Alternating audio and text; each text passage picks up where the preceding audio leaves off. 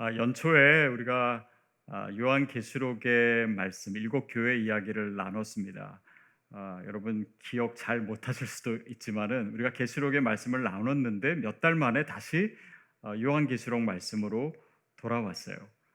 아, 그 이유는 몇 가지가 있습니다. 첫 번째로는 요한계시록의 말씀은 소망의 메시지예요.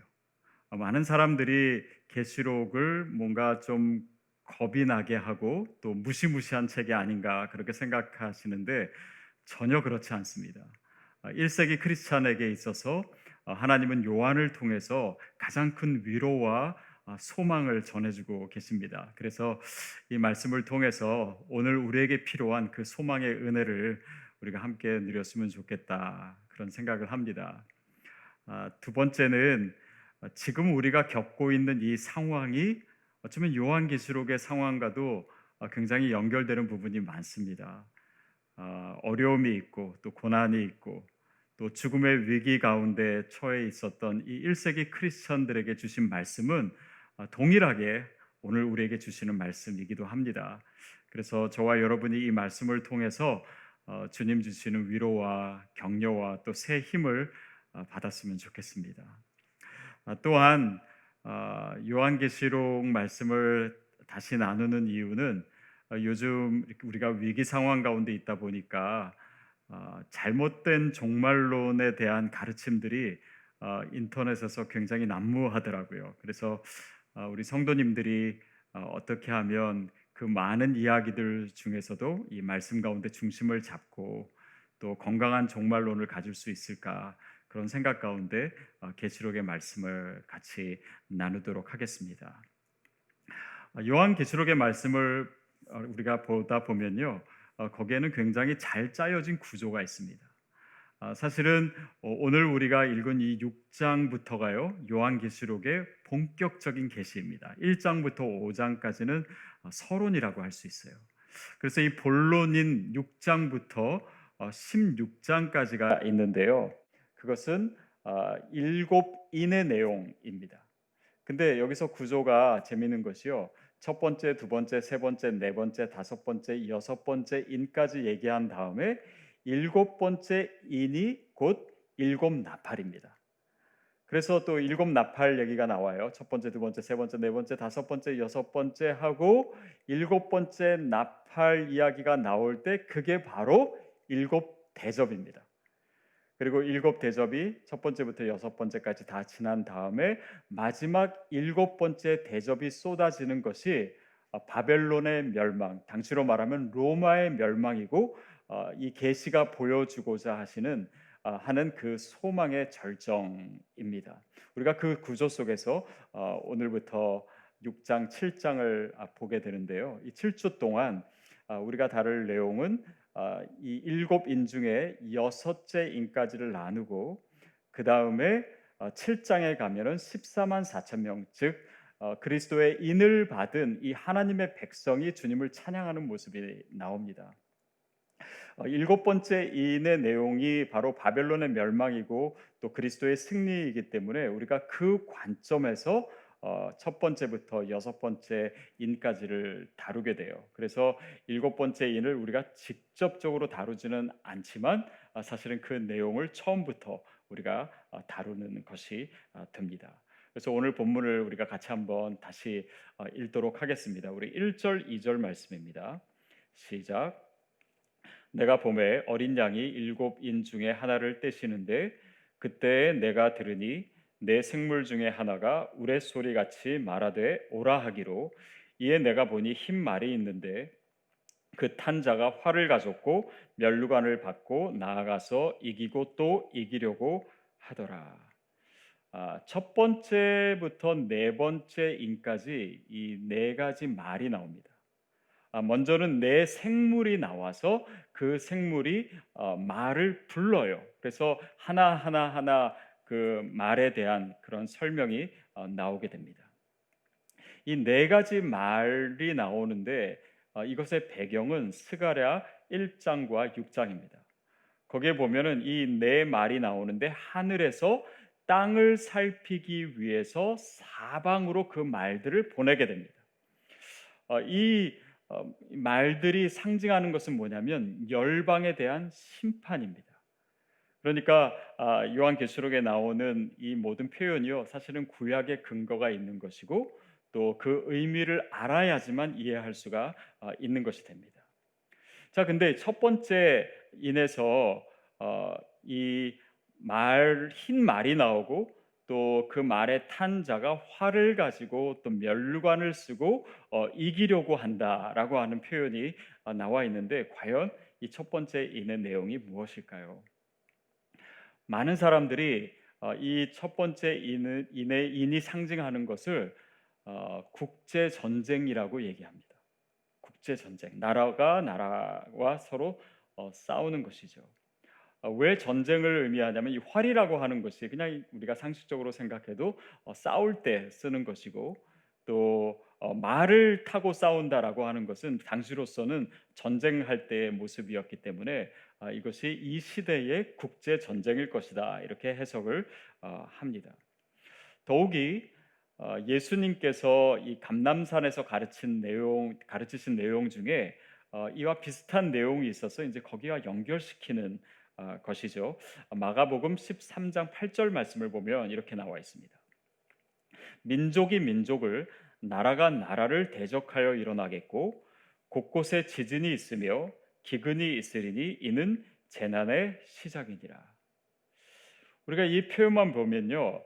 아, 요즘에 일어나는 일이 바로 예수님이 말씀하신 이 말세의 징조와 너무나 비슷한 것이 많다라고 생각할 수 있어요. 어, 나라가 나라를 어, 서로 대적하고 요즘 미국과 중국과의 관계가 심상치 않지 않습니까? 그리고 이렇게 글로벌리즘으로 서로 어, 하나가 된 것 같은 그런 세계가 이제는 자국주의로 좀 바뀌는 것 같은 어, 그런 시대 분위기 속에서 아, 이 예언이 말세를 가르치는 가르키는 것이 아닌가 우리가 생각할 수도 있습니다. 또 보면은 아, 곳곳에 지진이 있으며 지진 우리가 캘리포니아에 살면서 늘 경험하는 것이지만은 이것이 요즘 와서 더 어, 잦은 소식으로 들릴 수도 어, 있습니다. 또 기근이 있으리니 어, 경제적인 어려움 어, 이것이 또한 예수님이 하신 말씀이 이번 아, 또 상황이나 이 시대에 적용되는 것이 아닌가 생각도 어, 됩니다. 자 그런데 중요한 것은요. 어, 우리가 성경을 해석할 때 예수님께서 말씀하신 것 아니면 구약에서 또한 계시록에서 얘기하는 것이 먼저는 당시의 시대 상황 가운데 무슨 의미였나 이것을 살펴보는 것이 필요합니다. 그래서 그 컨텍스트 속에서의 의미를 우리가 알게 된 다음에 그 의미를 아, 오늘의 상황에 적용하면 아, 그것이 성경을 해석하는 아, 방식입니다.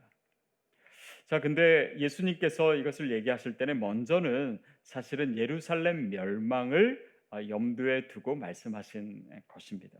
그래서 그 상황 속에서 우리가 아, 이 예수님의 말씀의 의미를 먼저 생각해 봐야 되는 것이죠. 자, 여기서 우리가 생각할 중요한 내용이 바로 그것입니다.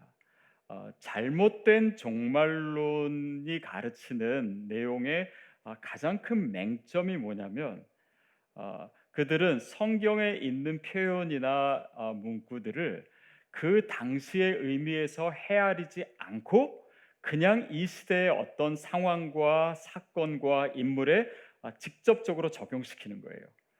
거기에 늘 성경적인 해석에 오류가 생길 수가 있습니다. 뭐 예를 들면 사무엘하 24장에 보면 다윗이 인구 조사를 합니다. 근데 하나님이 그것을 별로 기뻐하시지 않았어요. 왜냐하면 어, 다윗은 인구를 조사함으로 아, 내가 얼마나 많은 어, 군사를 가지고 큰 군대를 가졌는지 스스로의 어떤 그런 자신감을 하나님에게서 찾지 않고 자기가 가진 것에서 찾으려고 했던 것입니다. 그것이 바로 어, 인구 조사의 의미였어요. 그런데 그 context 속에서의 의미를 따지지 않고 우리가 그냥 단지 인구 조사가 나쁜 것이다. 하나님이 싫어하시는 것이다. 라고 생각하면 해석에 오류가 발생합니다. 요즘 뭐 유튜브를 보면은 틀자마자 광고로 나오는 게 그 센서스 인구조사 거기에 좀 임해달라고 그런 거 많이 나오지 않습니까?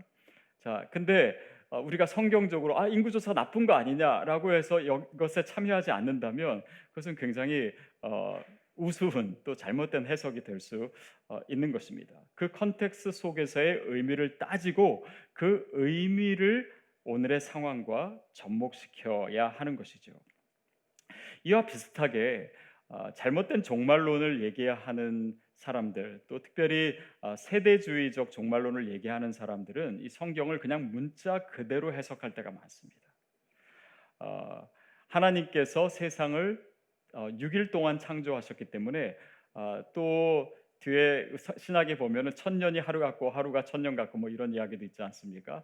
그러다 보니까 그거를 문자적으로 해석해서 인류의 역사는 6천 년이 돼야 된다. 그러다 보니까는 어, 성경의 역사를 좀 따져 보니까 거의 6천 년이 다 된 것 같은 거예요. 그래서 어, 이제 정말 때가 얼마 남지 않았구나라고 하는 어, 생각을 바로 그런 성경적 해석에서 문자적 해석에서 어, 우리가 가지게 되는 경우가 있습니다. 그것은 사실은 어, 건강한 신학은 아, 아닙니다. 또 그것을 주장하는 사람들 가운데서는요, 어, 이 예수님이 복음서에서 하신 말씀 중에 무화과 나무의 잎이 연하여지고 또 거기에 잎사귀가 나기 시작하면 때가 얼마 남지 않았다. 한 세대가 지나기 전에 내가 올 것이다. 뭐 이런 표현이 있습니다.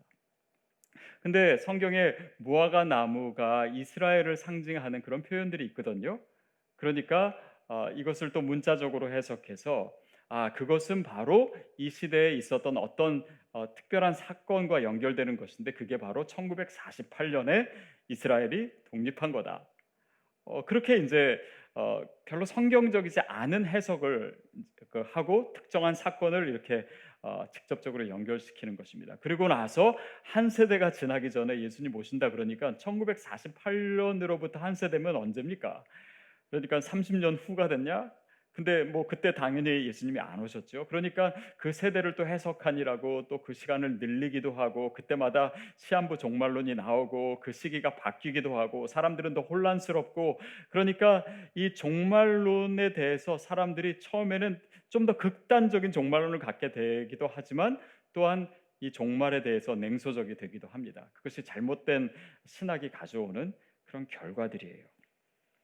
자, 그러면 오늘 본문이 어, 이 초대교회 그러니까 교실 계시록에 쓰여졌던 주 1세기 상황에서는 무슨 의미였을까?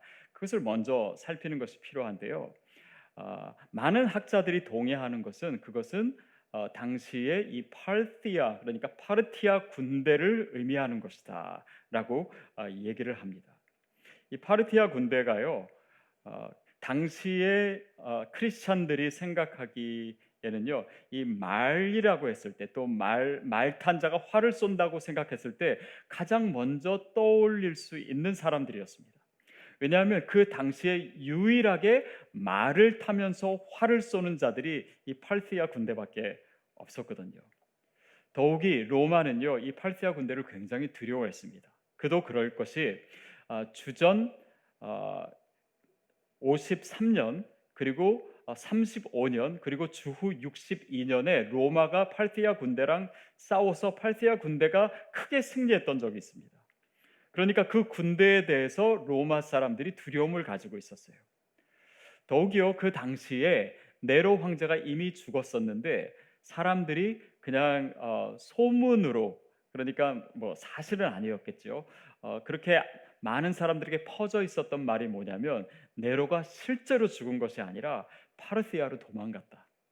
그리고 거기서 팔시아 군대를 이끌고 다시 로마를 침공해서 로마를 점령해서 다시 예전과 같은 폭정을 할 것이다. 그런 소문이 돌고 있던 상황이었어요. 그러니까 바로 어, 지금 이 계시록의 상황에 있어서는 이 팔시아 군대를 이 첫 번째 인의 내용과 어, 연결시키는 것이 사실은 가장 어, 안전한 해석이라고 할 수 있습니다. 다시 말하면 이 첫 번째 인은요. 이 팔티아 군대의 용맹성을 강조해서 하나님의 심판, 그러니까 바벨론, 로마를 향한 하나님의 심판이 그만큼 강렬할 것이다. 아, 그것을 얘기하고자 아, 하는 것입니다. 자, 그것은 무엇이냐면 크리스천에게 있어서는 어, 이것이 그냥 단지 두려움이 아니라 하나님께서 지금 크리스찬을 핍박하고 있는 로마를 치실 것이기 때문에 그 바벨론을 멸망시키실 것이기 때문에 너희는 안심하라. 너희는 소망을 가져라. 너희는 두려워하지 마라. 그리고 믿음으로 이 시기를 잘 견뎌라 라고 하는 의미에서 바로 어, 이런 표현을 이런 환상을 보여주셨던 것이죠. 그래서 오늘 우리가 그 의미를 어, 가질 수 있기를 바랍니다. 하나님께서 이 땅을 심판하시는 그런 시간이 있을 수 있습니다. 또 이 상황이 그럴 수 있어요. 그러나 이것은 단지 재앙의 의미가 아니라 소망을 주시는 메시지예요. 우리가 이 시간을 믿음으로 잘 견뎌라라고 하시는, 우리를 격려하시는, 우리를 위로하시는, 두려워하지 말라라고 우리에게 말씀하시는 그 음성을 우리가 이 어려운 상황에서 들을 수 있다면 이 첫 번째 인을 가장 잘 해석하는 것이 됩니다. 또한 말탄자가 누구냐? 근데 이것을 그냥 제대로 된 해석 없이 이것은 적그리스도다. 그러면 적그리스도가 누구냐? 그러면 또 뭐 1, 2차 대전 때는 그게 히틀러다. 또뭐 어, 소련과 미국의 어떤 냉전 시대가 마무리될 쯤에는 그게 고르바초프다. 또뭐 이렇게 교황이다. 또 요즘은 이 적그리스도가 또 뭐 빌 게이츠다. 이렇게 얘기하는 분도 굉장히 많은데 시대마다 다 인물이 바뀌어요. 근데 사실은 성경적으로는 적그리스도 말탄자가 적그리스도라고 하는 근거도 확실하지가 않고 또 그 적그리스도가 누구이냐에 사실은 성경에 관심이 있는 것이 아, 아닙니다. 어, 우리가 어, 예수님을 대적하는 그런 세력과 또 예수님을 하나님의 아들로 인정하지 않는 그 모든 것을 가리켜서 적 그리스도라고 얘기하기 때문에 우리가 특정한 인물과 연결시킬 때는 어, 사실은 신학적인 오류에 빠질 수가 어, 있습니다. 어쨌든 그 의미를 우리가 어, 생각하는 것이 중요하지요. 자, 우리가 이제 첫 번째 인의 이야기를 나눴는데요. 어, 첫 번째 인부터 여섯 번째 인까지는요. 어, 로마를 향한 그런 이 하나님의 심판의 메시지인데 아, 거기에서 특징 중에 하나가 뭐냐면 그 환란의 대상에는 크리스찬이 포함된다라고 하는 것입니다. 그런데 일곱 번째 이는요. 크리스찬이 포함이 안 돼요. 그거는 어, 로마를 향한 바벨론을 향한 하나님의 심판이기 때문입니다. 자, 그런데 첫 번째부터 여섯 번째 인까지의 내용에 아, 그 환란의 대상에 크리스찬이 포함된다라고 하는 것은요. 어, 거기에는 굉장히 중요한 의미들이 있습니다. 특별히 그것을 통해서 어, 잘못된 종말론을 경계하는 또 하나의 원칙을 우리가 생각할 수가 있어요. 그것은 뭐냐면 잘못된 종말론은요. 우리로 하여금 고난으로부터 면제받는 패러다임을 갖게 합니다. 그러니까 크리스찬은 이런 환란 가운데 고난을 당할 필요가 없다라고 주장하면 어, 우리가 이 종말론을 잘못 이해하는 것이 될 수가 있어요. 우리가 고난을 피하고 또 환란이 있어도 우리는 그것을 받으면 안 된다라고 하는 생각을 가지고 있으면 우리가 역경을 만날 때 혼란스럽습니다. 또 아, 그것을 회피하려고만 해요. 또 그러기 때문에 영적인 전쟁에서도 승리하기가 어렵습니다. 자, 근데 어, 이 종말론, 특별히 잘못된 종말론을 가르치는 많은 사람들이 자신이 해석하는 것, 자신이 어, 가르치는 것, 자신이 예언하는 것을 잘 들어야 되고 그것을 잘 듣고 깨달아야지만은 14만 4천 명 안에 들 수 있고 그래야지만 7년 대환란을 면할 수가 있고 그래야지만 우리들만 휴거 받을 수 있고 그래서 이 땅에 있는 고난과 환란에서 우리가 벗어날 수 있다라고 하는 것을 가르침으로 사람들로 하여금 공포감을 갖게 하고 또 그 사람의 말을 따르게 하고 그러면서 잘못된 가르침에 빠질 수가 있는 것이에요. 그러나 보십시오. 요한계시록의 사람들은요, 고난을 회피하는 데 관심이 없었습니다. 그들은 예수를 믿었기 때문에 유배당했어요. 예수를 믿었기 때문에 더 고난 가운데 있었습니다. 경제적인 손실을 감수했어요. 그러나 그런 가운데서 타협하지 않았습니다. 심지어는 순교의 위기 가운데 있었는데도 불구하고 그들은 끝까지 믿음을 지키고 그 고난을 끌어안고 대면하는 사람들이었어요. 그들이 바로 크리스찬이었습니다. 성경은요, 우리로 하여금 그냥 화창한 봄날에만 살게 된다고 우리에게 말하지 않습니다. 우리의 삶의 자리에 역경도 있고 고난도 있고 또 메마른 여름도 있고 혹독하게 추운 겨울도 있을 수 있다라고 얘기합니다. 자, 파르디아 군대의 공격이요. 크리스찬에게도 실제적인 어려움이고 위협이 될 수 있었습니다. 그러나 크리스찬에게 있어서는 그 의미가 달랐어요. 그 고난과 그 역경은 물론 쉽지 않은 것이지만 악한 세력을 공격하시고 물리치시는 하나님의 방법으로 사용되고 있었던 것이에요. 그러니까 고난이 올지라도 크리스찬은 두려워하는 것이 아니라 오히려 담대할 수 있는 것이고 더 큰 소망을 가질 수 있었던 것입니다. 그래서 그 소망 가운데 하나님의 뜻이 이루어지기를 기다리는 그 마음과 그 믿음의 태도 그것이 바로 요한계시록의 사람들에게 요구되었던 것이고 오늘 이 어려운 시기를 보내고 있는 저와 여러분에게 요구되는 믿음인 줄로 믿습니다. 여러분 크리스찬도요 고난 당할 수 있습니다. 경제적인 손해를 입을 수가 있어요. 우리가 죄가 많기 때문에 고난 받는 거 아닙니다. 또 고난이 지금 없다고 해도 내가 죄가 없고 깨끗하기 때문에 그런 평안한 삶을 잠시 살고 있는 것이 아닙니다.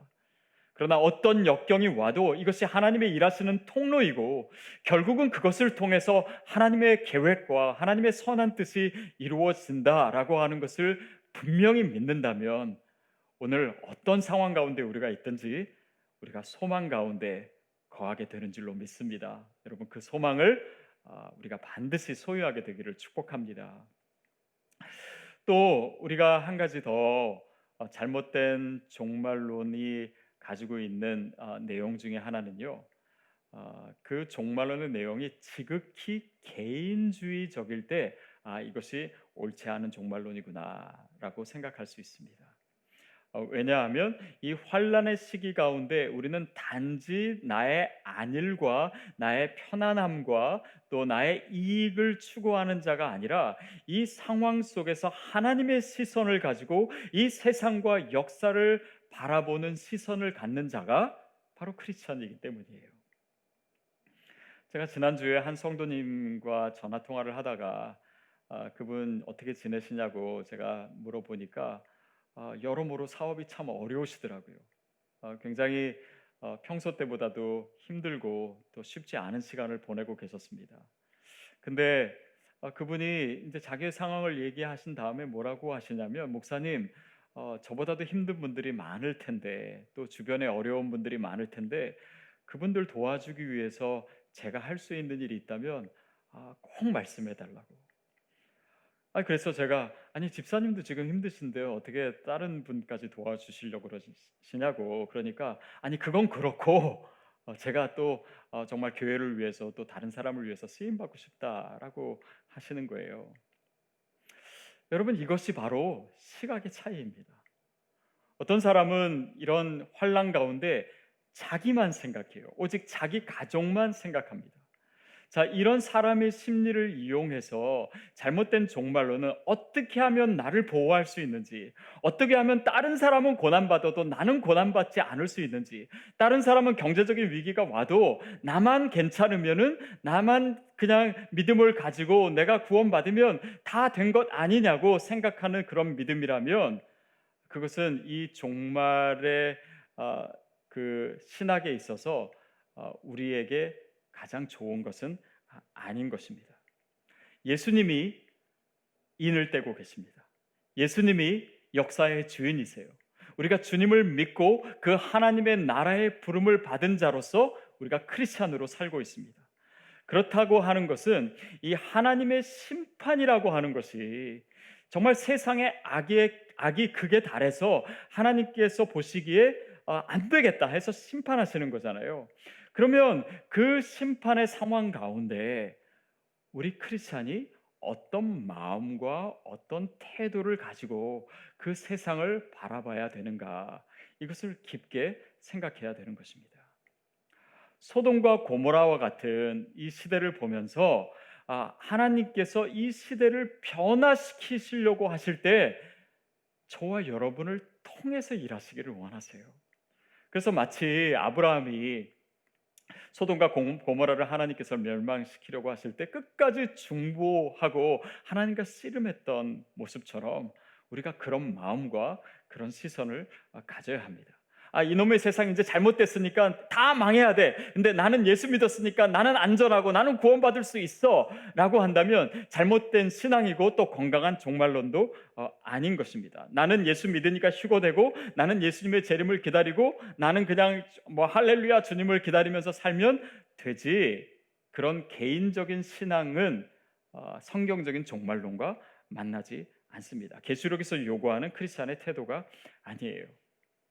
성경의 역사를 보며 하나님이 세상을 창조하시고 그렇지만 인간의 죄로 인해서 세상이 타락됩니다. 그러나 예수님께서 이 땅에 오심으로 이 땅을 이 세상을 타락된 세상을 다시 구속하신다라고 하는 것이 성경 전체의 흐름이 아닙니까? 이것이 하나님의 이야기예요. 하나님의 크신 이야기고 아, 복음적인 시각에서 역사를 보는 관점입니다. 그렇다면 우리의 삶은 그 거대한 이야기의 한 부분을 차지하고 있는 거예요. 바로 그 세상을 변화시키기 위해서, 그 세상의 소망을 일구기 위해서 하나님께서 교회를 세우신 것입니다.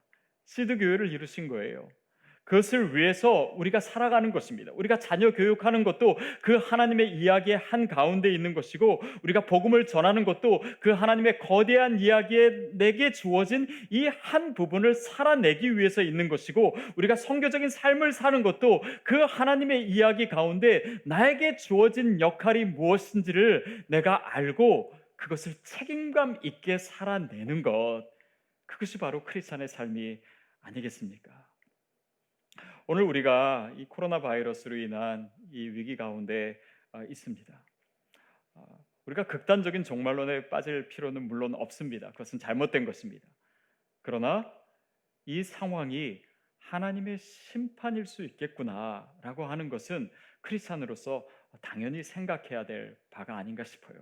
그것은 타락한 세상을 위한 심판이요 이 시대에 정말 세속적인 가치에 물든 교회에 대한 심판이요 하나님을 경외하지 않은 그런 개인들에 대한 심판입니다. 그러나 기억하십시오. 이 심판은 단지 재앙이 아니라 하나님의 구원의 역사를 위한 과정입니다. 그렇기 때문에 이 세대를 회개케 하시는 하나님께서 허락하신 중요한 기회의 순간이기도 합니다. 또한 하나님의 주권이 회복되고 하나님이 승리하시는 그 놀라운 주님의 계획을 이루는 아주 중요한 기회이기도 해요. 그렇기 때문에 이 상황과 이 어려움은요, 우리에게 있어서 소망입니다. 하나님의 뜻이 이루어지는 과정이에요. 결국 우리가 이 첫 번째 인의 내용을 읽으면서 흰 말이 무엇이냐, 또 흰 말에 말을 탄 사람이 누구냐, 그리고 종말의 시기는 언제냐, 언제 어, 또 어, 우리가 이 고난을 피할 수 있는가, 아, 그것이 우리의 궁극적인 질문이 아니고 이 상황 속에서 우리가 두려워하지 아니하고 어떤 소망을 가질 수 있을까? 어떤 노래로 어떤 찬양으로 주님 앞에 이 환란에 대해서 우리가 반응할 수 있을까? 또 현실을 피하고 그냥 도피하는 자가 아니라 우리가 이 고난을 끌어안으면서 여기서 하나님께서 말씀하시는 것을 듣고 우리가 주님을 만나고 그리고 이 상황 속에서 하나님께서 나를 통해서 무엇을 하기를 원하시는지 이 시대와 이 상황에 대한 나의 책임감은 무엇인지 교회의 책임은 무엇인지 믿는 자로서 우리가 이 시대에 어떤 책임감을 가지고 살아야 되는지 그것이 우리의 질문이 되기를 바랍니다. 팔티아 군대는 이 시대에도 물론 있습니다. 그러나 크리스찬인 저와 여러분 이 상황 속에서 단지 두려워하지 마십시오. 단지 낭망하지 마십시오. 그러나 하나님의 역사를 꿰뚫어 보는 믿음의 눈을 가지고 하나님의 지혜와 하나님의 능력을 소유하는 저와 여러분 되기를 바랍니다. 그렇다면 우리가 정말 건강하게 이 시기를 대면할 수 있고 또 어, 어찌 보면 이 종말론적인 신앙을 가지고 있다라고 하는 것은 단지 미래가 아니라 우리에게 주어진 이 상황을 이 소망 가운데 잘 이겨내는 것이기에 오늘 저와 여러분에게 바로 그 믿음과 그 거룩한 하나님의 말씀 위에 서 있는 이 종말론적인 신앙이 어, 우리 가운데 능력으로 발휘될 수 어, 있게 될 것입니다. 그런 믿음을 가진 저와 여러분 되기를 주님의 이름으로 축복합니다.